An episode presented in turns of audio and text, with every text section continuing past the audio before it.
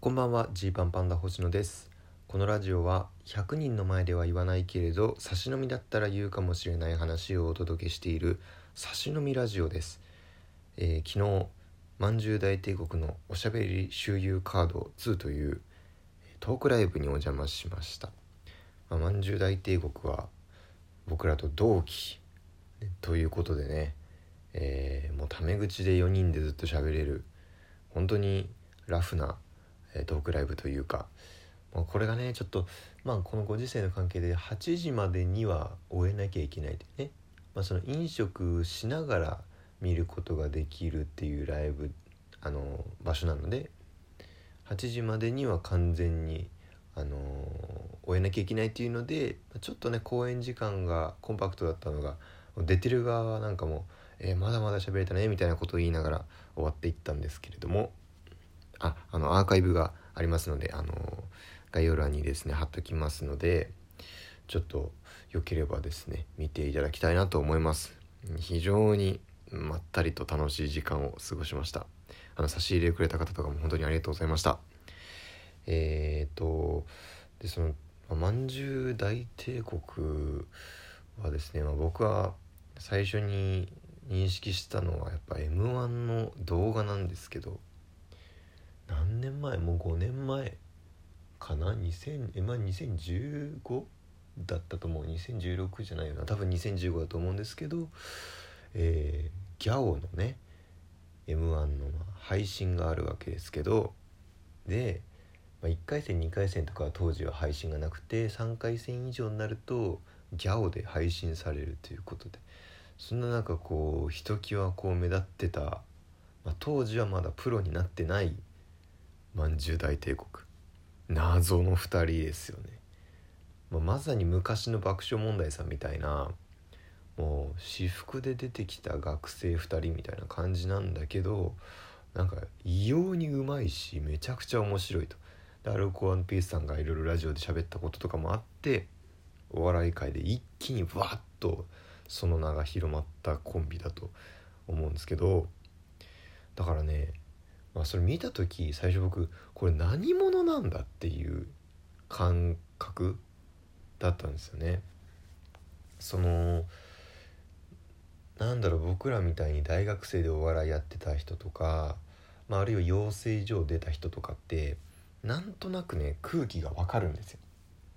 こうパッと見ただけであこの人はこういう環境でお笑いをやってきたのかなみたいなねそこまでの系譜みたいなのが割とね分かりやすい人もいるんですけどまんじゅう大帝国はなんかほんとどこ生まれですかっていうえそれなどっから来てんのっていうので、えーまず気になる独特の空気感がありながら掘っていくとねあのちゃんとあるっていうねその落語というバックボーンががっつりあったのかよっていうそのなんだろうなこうそそられるよねすごい。こうなんか不思議な2人だと思ったら裏にそんな、えーお互いめちゃくちゃ落語が面白い2人が組んでるのかよっていうところとか。でそこまでに出会ってた人とかもね素晴らしい素晴らしい方々と若くして出会い。でそこからまあプロになりだからもうてっきり先輩だと思ってたんですけど、えーなんやかんやデビューが2017年4月の「タイタン」所属のタイミングっていうことで、まあ、くしくも僕らのその渡辺に所属したタイミングと同じということで完全な同期ということがねほんと半年前ぐらいに分かったんじゃないかな。最近だもんタメ口で喋るようになった、まあ、僕がね、えー勝手に先輩だと思ってたんでずっと敬語で喋ってたんですけどもう呼び捨てていこうっていうところですね。まあ、竹内のことは竹内と呼ぶんですけど、まあ、田中のことをそのエーマと呼ぶか田中と呼ぶかっていうところに関してまだ迷ってるぐらいの、えータメ口歴ですね。ずっと田中さんって呼んでたけど田中で呼び捨てでいいのかまだエーマの方がいいのかっていう感じです。でまあなんかこのまんじゅう大帝国のそのバックボーンにね僕はもうすごく興味を持ってしまってでその竹内とねちょっと、まあ、一緒に帰った時にそういう話いろいろ聞いてえで落語はどうしたら上手くなるんだとこう聞いたの竹内に。聞いてでもなんかもう当時はまあちょっともう厳しいとこ入りすぎていやいやみたいな感じだったけどなみたいな。最初はね竹内も言ってて。ふわっと入ったらめちゃくちゃ厳しいところでもうそこでもうみっちりしごかれたみたいでその元の喋り方も俺こんなんじゃなかったんだよねって言ってて「えー、どういうこと?」と聞いたらそのもともと野球部でほんと野球部っぽい感じだったのがその落語のこの何て言うんだ鳴りというのかとか発声とか滑舌とかをこうやってるうちにその元々の喋り方と声質も変わっていってもう今ではそれしかないみたいななんだその落語サイボーグって感じじゃないですか。そうなの？となんか僕はねそういう話が好きなんでねなんかそのなんだろうな。何て言うんだろう。本当あのキャプテンアメリカキャプテンアメリカがその薬打ち込まれたみたいなあのもともとガリガリだったあのねキャプテンアメリカがあのなんかのタイミングでこうななんて言うんだっけ？なちょっと名前が出てこないけどなんかそのこう筋肉をこう増強させる薬みたいな感じでこう打ち込まれてめちゃくちゃかっこよくなってきたみたいな。勝手にそういう、ね、あごめんなさいね。アベンジャーズ知らない人もう完全置いてきぼりで30秒間すいませんでした。アベンジャーズ見てください。面白いから。キャプテンアメリカも。はい。でもまあそういうような感じでねちょっとヒーローのなんか誕生ストーリーみたいに思えちゃって。ほうそんな過去かと。そして田中とエーマと。出会うんですか？みたいな。それが面白くてえー、まんじゅう大帝国のね「笑いの学校」といういろんなねお笑いのレジェンドたちの、え、魔女大帝まんじゅう大帝国がいろんなお笑いのレジェンドの方々にインタビューをしてる本があるんですけどそれも自腹で買って普通に普通に一人で読んでましたし。うん。おすすめですよ。すごく面白かったですよ。笑いの学校。はい。っていうね。まあまあまあ。その過去の経緯とかも聞いてるとすごいねこうなんだろう見入っちゃう余計にこう興味を持ってしまう動機なんですよね。で面白いのは、まあ、そのバックボーンは僕らとかとは全然違うわけですけどこれ同期っていうことで始まったらこっからずっと同期なんだなと思うわけですよ。ね。一生同期じゃないですか。まあ今はもちろん同期。5年後も同期。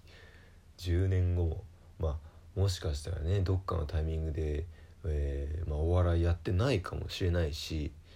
えー、まあ、もっとね悲しいことを言えば誰誰かがね死ぬかもしれないですけど、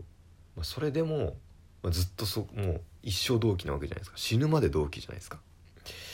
えーまあ、なんで今死ぬかもしれないって言ったんだろう。変な変な匂わせみたいになったけど全然そんなことないんですけど、まあ、要は死ぬまで同期っていう話をしたかったんですけど。だからねここからこうどんな道を行くんでしょうねっていう感じ。この養成所の同期とはまた別の養成所の同期はこう同じ釜の飯を食ったみたいなさ。いわゆるねもうみんなひよっこ。まあ僕らなんかむしろそこからはちょっと排除されるような感じですけど。いやジーパンは前からやってたんでしょみたいな。大学とか高校からやってたんでしょみたいに言われたりするけれどもまあまあ基本はその養成所の頃からみんな何も分かんないところで一緒に始めてみたいなそういうなんか同じ釜の飯を食った仲間という感じですけどまんじゅう大帝国みたいな同期っていうのはなんかその同期というそのタイミングが本当にポンって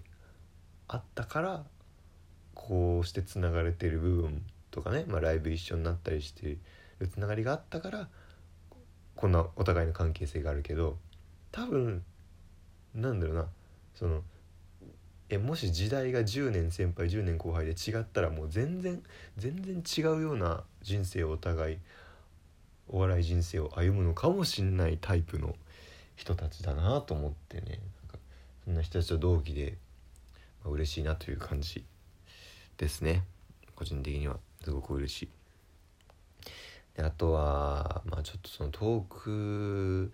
ライブの中でねまあいろいろ話せなかった話もいっぱいあるんですけど、まあ、僕はあのねこれ気になったのはまず一平に関しては開始30分ぐらいかなこういただいて食べてたね、えー、唐揚げの破片がですねこのマイクカバーがついてるんですけどそのマイクとねその感染対策であの犬の首元に巻くカバーみたいな感じで、えマイクの先端にあのカバーが巻いてあるんですけどその上にねこうちっちゃい唐揚げの破片がねこうずっと乗っかってたんですよ。でこれね僕触れようか触れまいかずっと迷っていやこれお客さんから見えてんのかなどうなのかなみたいな。見えてないとしたら触れても気持ち悪いしでも見えてたらみんなめちゃくちゃ気になってるだろうなとか思ったままこうね唐揚げを触れずに終わってしまったんですけれど配信ご覧になる方は是非ねその一平のマイクのカバーに唐揚げが途中からつくんですけど、まあ、それが見えたかどうかっていうのをちょっと確認していただきたいっていうところかな。うん。あとねえー、まあ、あえて触れてなかった部分であるんですけど昨日がそのまんじゅう大帝国の m 1の1回戦で1回戦出て出てから阿佐ヶ谷ロフト来てでトークをねして、まあ、8時ぐらいに終演予定、まあ、8時までには完全に終了しなきゃいけなかったんですけど。まあ m 1の方の予選の結果が7時50分ぐらいからのインスタライブで生発表されるっていう。でまんじゅうの立場だったら結構気が気じゃないというかもう終焉が近づくにつれてそわそわしていっちゃうようなね感じがあると思うんですけどね。一切それ見せなかったな。かっこいいね。でまああの終演してすぐちょうどインスタライブで「まんじゅう大帝国」って呼ばれてみんなで「おおおめでとう」みたいにいや言ってたんですけど、まあ、とにかく、えー、楽しい日でした。本日はお開きとさせていただきます。